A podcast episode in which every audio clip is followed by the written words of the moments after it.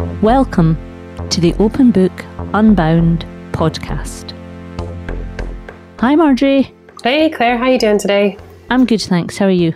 I'm doing really well. I want to tell you now, because you haven't seen me in a few days, that I'm on a health kick and I'm feeling great. I hesitate to ask what your health kick involves. Well, it involves not eating cake for several days for breakfast. Birthday season's over for us, so you know, I've eaten as much cake as I possibly could eat in a week. And okay, it might not be a health cake, it might just be having being sick of cake, but I think that counts, doesn't it? Definitely a little step in the right direction. Is that not what the Scottish Health Improve Your Life website says?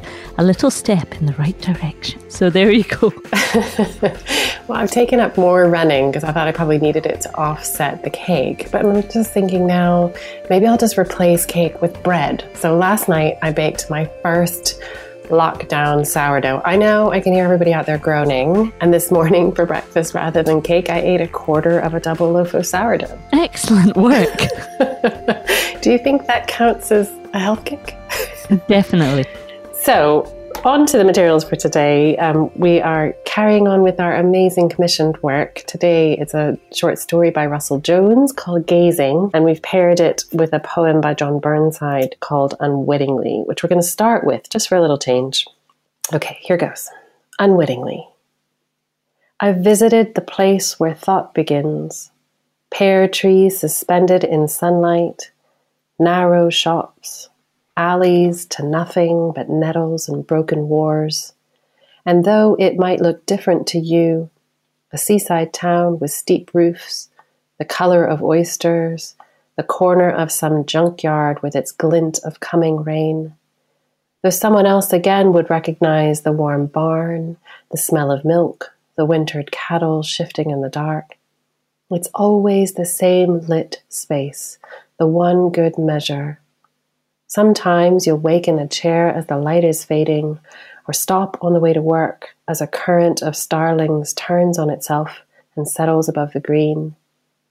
And because what we learn in the dark remains all our lives, a noise like the sea displacing the day's pale knowledge, you'll come to yourself in a glimmer of rainfall or frost, the burnt smell of autumn, a meeting of parallel lines, and know you were someone else for the longest time, pretending you knew where you were, like a diffident tourist, lost on the one main square and afraid to inquire.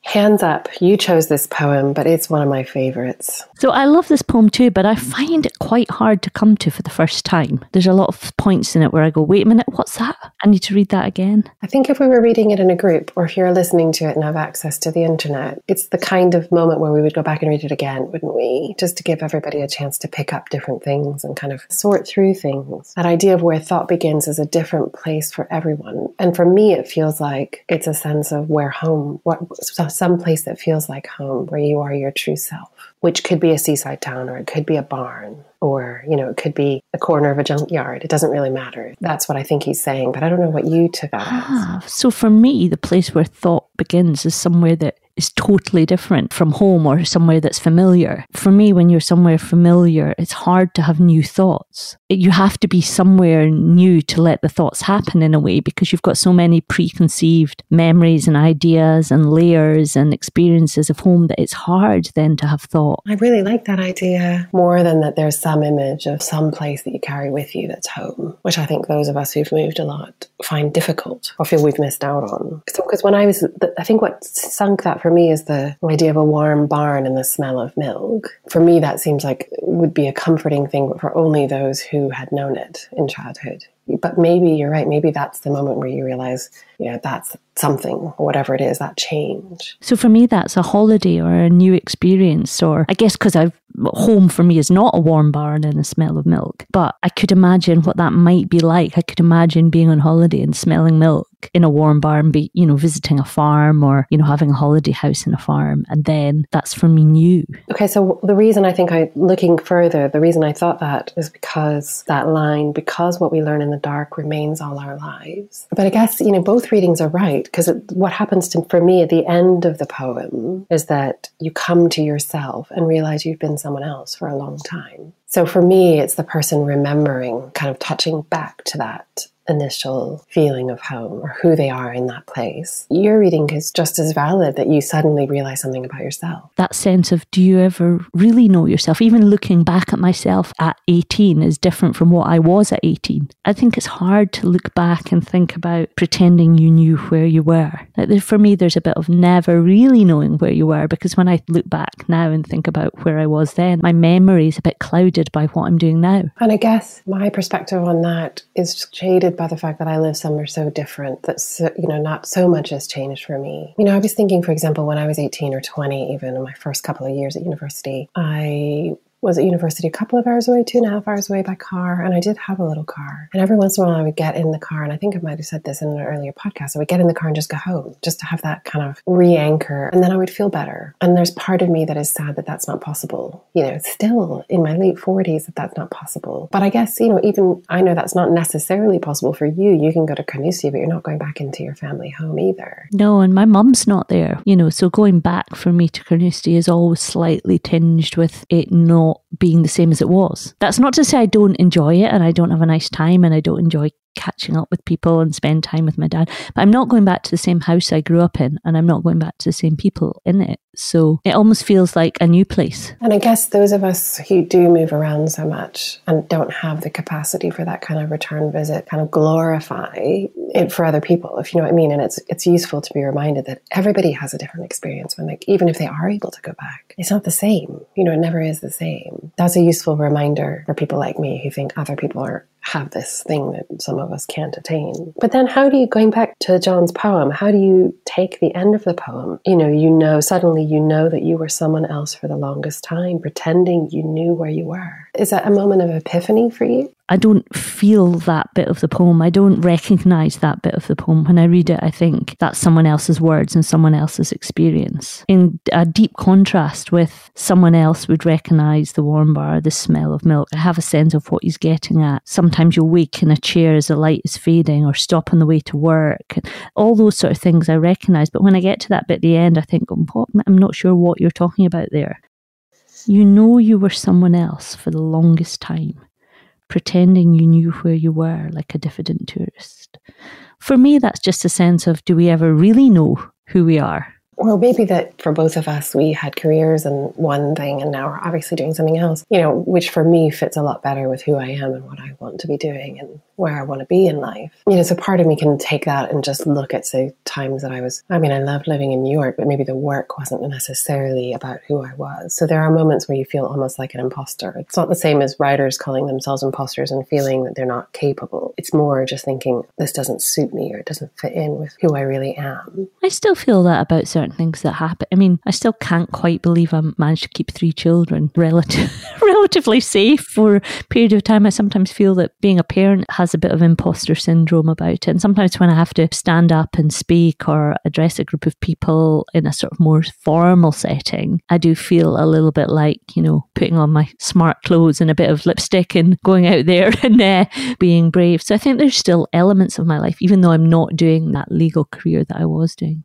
I think it's interesting though when you meet someone who only knew you as that now and how they react to you and treat you and you know particularly people maybe who you were more senior to or i mean it's funny even with open book because we meet so many people now who see us as, you know, the, the, sort of founders of Open Book. And then if I meet someone with my children, they kind of just can't, even though no matter how many times you say, in my case, I've got four children, when you meet someone on the street with your four children, they think, oh, right, what? You know, because they're used to you doing something completely different. But I was thinking that same thing, you know, quite often when you hit a certain stage with your children, people say, lots of women say, you know, start to become yourself again. And I don't really like that language particularly because it makes you sound like you weren't really yourself when you were looking after small children. But there's no doubt in my mind looking back, it's a change and it's a shift in terms of what you can manage and what your priorities are and things. So, you know, you could apply this to that kind of idea that you kind of come back into your yourself in some way when the children grow older and need you less. And I think it's about as well filling a bit more space for yourself. I've noticed in the last little while that my oldest, who's nearly 17, will now say things like, How was your day, mum? He now begins to see me as a separate person, if that makes sense. Which I think as younger children, they almost see you as an extension of them, especially when they're tiny and they're hanging off you. You're physically carrying them around on your leg, you know, as they grip onto you. And I think that that sort of shift from being perceived by your own family as a separate person allows you just a little space to expand into. I remember someone saying to me when I had really little children, and I took great offense to it, that you don't really become yourself. You don't go back to being yourself until your youngest is five. But actually, when you hit five, I remember then thinking back to that comment and thinking, now I do feel much more myself now. Partly because of that, I think, as you say, that separating and kind of coming back into yourself and having that space to remember what it is you like to eat and what it is you might do with three minutes peace, apart from using the loo on your own or whatever it is. And do you think that's what Burnside's getting at in the second last stanza, where he says, displacing the day's pale knowledge, you'll come to yourself in a glimmer of rainfall or frost, the burnt smell of autumn, a meeting of parallel lines. Is that the sort of just having the time and space to acknowledge that you're in a place and to notice things? Again, it's for me, this poem is about remembering who's at your core, where you come from, whether that's a place or a person or and it puts me in mind of a Montale poem called The Lemon Trees, which is about poetry, but it's also about looking through a gate and seeing an orchard of lemon trees and remembering playing them in them as a boy. And I think in the poem it's a kind of poverty stricken boy and just loving the lemons and the smell of lemons. And it takes him straight back to that childhood. And in fact, the language is so similar in the beginning that it made me immediately wonder if John Burnside had Montale in mind. But is that kind of something flips you back into where you come from or who you really were? So for me, it's not an epiphany. It's about remembering rather than a kind of uncovering of who, what was there already, if that makes sense. Whereas for you, it sounds like it's an uncovering of something you didn't know, maybe. For you, you you read it, I think, looking back to the past, where I read it as happening to me now in the present. Which is a really nice difference. And maybe that's the way that we both look at things generally. Shall we move to the story and see if it connects? it's nice to start with a poem um, in it, just for a change, really. It makes the story all the more intriguing, I think. Will you get us started on the story? Gazing. Young Davy watches the skies at night, his eyes bright as distant suns. The video box tells him there are other lives out there, other worlds waiting for him. He thinks he hears voices. He thinks there are fingertips tapping on his window at night. He thinks there are untold stories. So he builds a rocket ship from the broken boxes his mum takes from work and sets the destination to far, far away. We watch from uncertain times, in all the years that follow, even as he grows tall and moves to a space of his own, even when he says goodbye to his biscuit sweet, frail mum and scatters her to the stars. Davy never makes it much further than the city borders. A holiday here and there, of course, trips out for work when required, but with her gone, he is alone. Then he meets Anne at a house party, all hazy eyes and bitten lips and gentle fingertips. Anne laughs at her own jokes. She twiddles her hair and says wonderful things that Davy doesn't expect about footsteps on the moon. She smiles at Davy, and the planets shift. Smoke? Davy asks her when he's courageous enough. Outside, the stars reflect in her eyes. Love at first sight is a cliche, but to Davy it feels true. Truer than so many things he's told are real. Davy says he wants to build a ship that flies through the dark oceans of space. He feels stupid and smitten. Anne says she wants to lay out on the grass and stare up at the sky. She is drunk and cookie sweet. Davy is drunk and nervous. And so, besotted, Davy asks for her number. Davy eyes the phone for days, eager but unable to call. He thinks of his old mum. If she was with him, she'd likely put the receiver in his hand and press the right numbers, forcing him into action. Eventually, Davy calls Anne, with the script rehearsed. She says yes and wonders what took him so long. He wishes he hadn't wasted so much time in nerves. Davy buys a picnic blanket and packs a hot flask to keep them warm. They meet on the hillside when Jupiter is due to show its face. They chat and drink as though they're old friends and wait for the night to fall. Anne tells Davy about the constellations, how ancient people made stories about the stars, how they lived and sailed by them. Their stories burn and live up there, Anne says. They'll never be forgotten. Let's make our own, Davy says. And that's what they do. Each week, they meet on their hillside and tell tales of children searching for a home in space, star-bound lovers, swans and giants and heroes, little girls who run from home, and poor little boys who lose their mothers but grow wings and fly high to catch stars. They spend many moons intoxicated by each other. Eventually, Davy catches a star for Anne. He puts it in a box. Yes, Anne says, of course. Davy feels like a rocket, all fire and metal bursting through the stratosphere. Things change. The years fly. New homes rise on alien landscapes. They kiss and make strange little creatures watching them grow. Wrapped in protective gear, their troop ventures into the vast night in unknown directions, for unknown is best. They tell jokes and songs, make stories of other lives and other worlds that may be waiting for them. Davy puts on voices to make the little ones giggle. Brr, Stritter, Stritter Hall, in that simplicity, Davy is content. Okay, I have an initial question. Who's the we? There's one we in the beginning of this poem. We watch from uncertain times. Before we even get to Davy or Anne, I'm curious who the we is.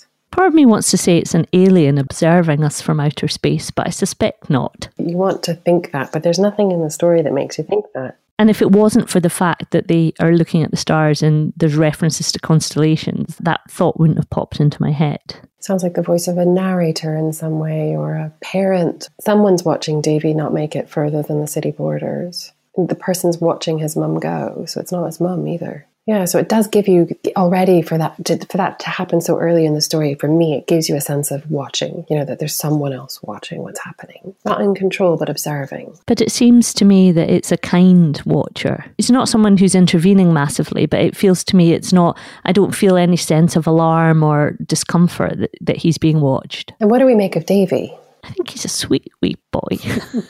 I recognise a lot of the things that are um, mentioned in a teenage boy. I'm a little worried about him having small creatures, but I love the way the whole of the story seems to be filled so far is filtered through the stars. You know that even a star is in the box when he asks her, presumably asks her to marry him, and and I love the description of him feeling like a rocket bursting through the stratosphere when she says yes, of course. And there's something so nice about the fact she says of course. It seems so so much a better answer than just yes. Although I'm not sure about her. I feel like we don't get so much about her or from her in some way. I don't feel like I know her very much, except that she kind of tells him off for not calling faster. And she seems to be the one that knows about the stars and etc. You know what I mean? Like she's the one that's in the know. He's got he's got all imagination and she's got the this is how people dealt with the stars in the past. I think she's quite endearing. I like the description of her at the party, all hazy eyes and bitten lips and laughs at her own jokes. And I like that she says wonderful things that he doesn't expect. Um, I love the description of her as cookie sweet. You get a kind of real sense of what she's like and that for me that conjures a perfect image of what kind of person she is. So that bit of writing jumps out at me as not necessarily like oh that's great writing but it is great writing in the sense that it makes me feel like i know her. And they move so quickly you know between things which is really really lovely. We move within years really quickly that we kind of feel like we're i don't know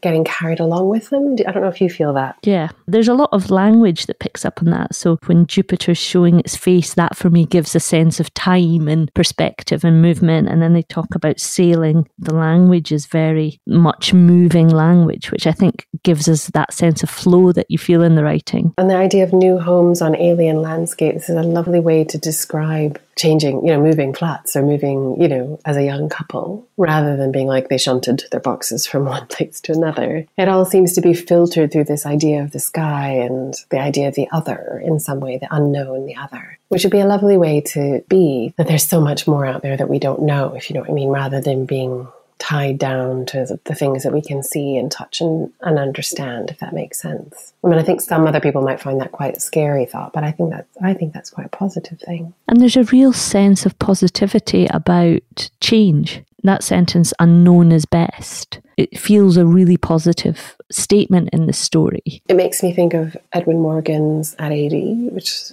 I think that line will have been taken from, and is uh, the idea that it, it, fits with me for me with the story. This idea that the, whole breadth of our understanding is only one small part, and so that idea that there's a whole universe out there that we don't understand, and therefore we have to kind of let down our guard about being in control. You know, I think we have, we, we fool ourselves that we're kind of in control and can manage things because we do so often. But when someone gets ill, for example, or something bad happens that we didn't anticipate, or you know, a pandemic happens, for example, that no one in the world anticipated, we suddenly realize how very little control we actually have on the big things. And maybe if we lived with that a little bit more, which this couple seems to manage to imbue their whole life with that idea, the world would be would be freer in some ways. And maybe that's why we have the we that you mentioned at the start to give us that sense of not always being totally in control and an element of the unknown being out there floating over us. Because it does say uncertain times, so it does. You know, we watch from uncertain times, so already it's it's sort of dropping the not even a hint dropping the idea that things are uncertain that we don't know we're not in control really early on. So yeah i think that's a good way of thinking about that. Shall we finish it off? Yeah i want to find out what happens. Because mm, we've left davy being content haven't we? He doesn't want change. He doesn't expect it. He cannot imagine life without anne but he doesn't have a choice She's gone quicker than he'd found her. Light speed. His universe cannot expand anymore, so it collapses. Their kids grow, they have wings, but they are quiet without their mother's songs. They migrate far, far away, build their own nests, fill them with hatchlings. Davy has seen the pictures. He's framed them. They look happy but unreal. Old Davy has shrunk under the weight of his years, crushed by his own gravity. He slumps in his chair, the blinds closed over his windows.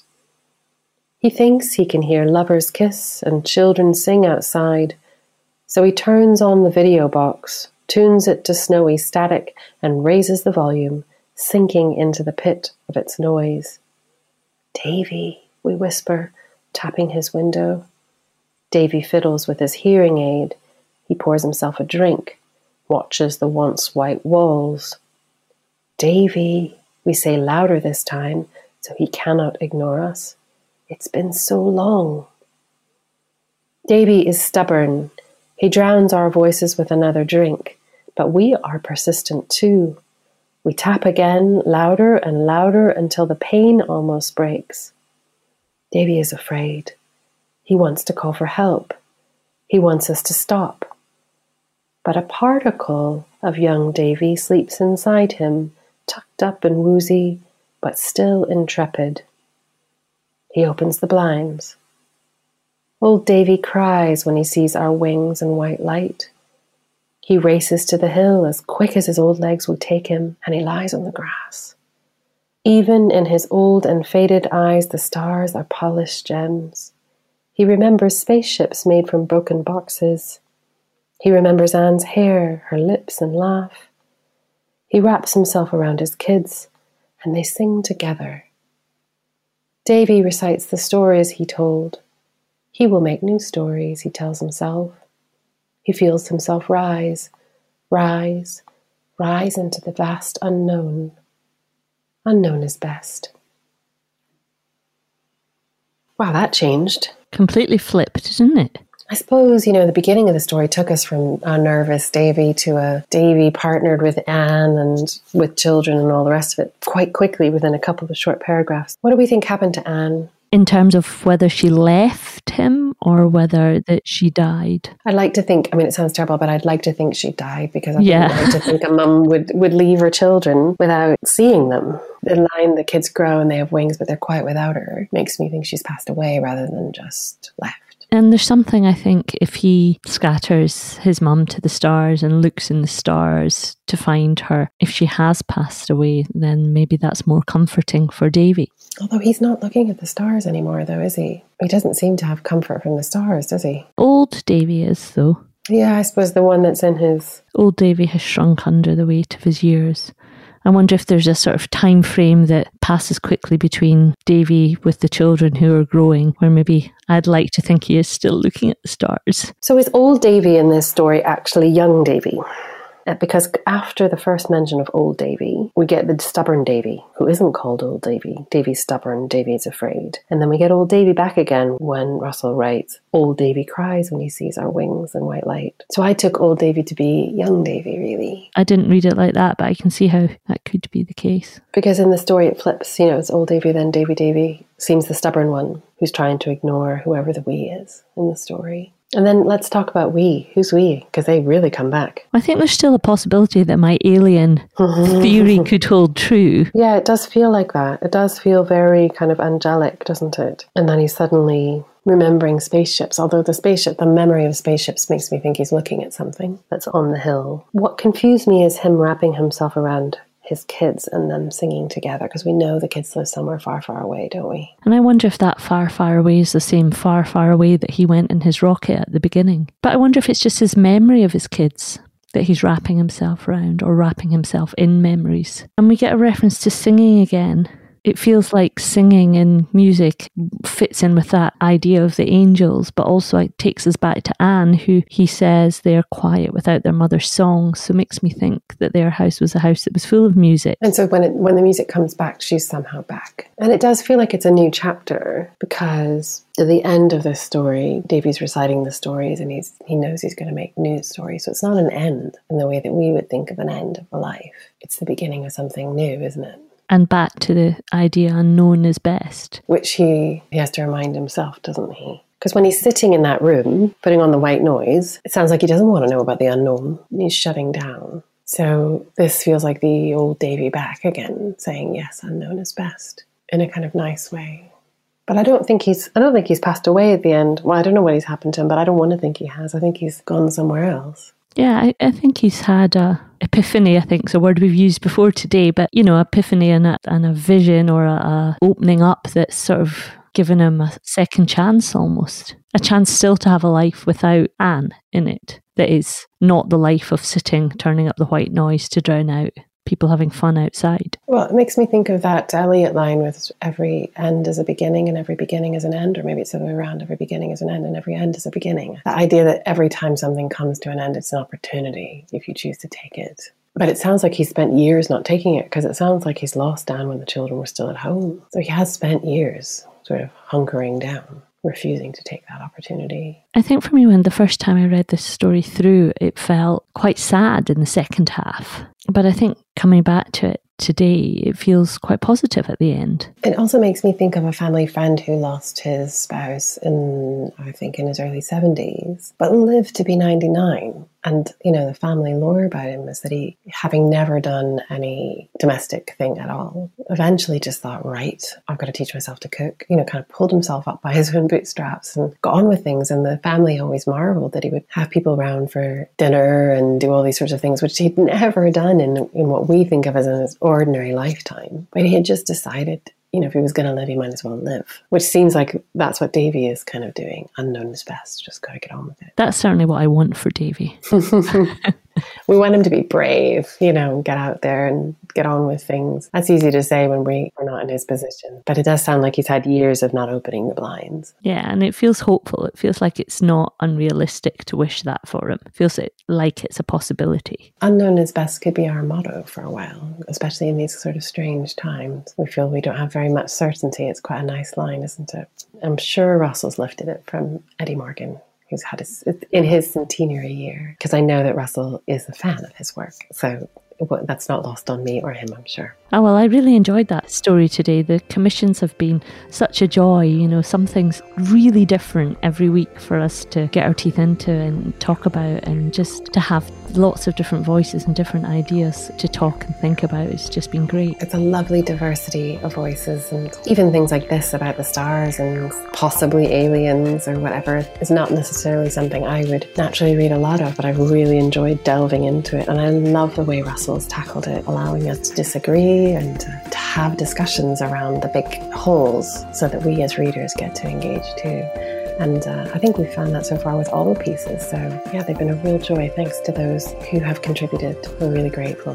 You can also read them in their entirety. They're all going up onto our website, which is openbookreading.com. So if there's any of them that you want to read for yourself or go back and revisit, you'll find them there. Sometimes it's nice to go back and reread something that you've had read to you. Definitely. And the poems will be up too on the website. So you can find all of it there. Thanks so much for having us in your ears this week. We look forward to having you with us again very soon.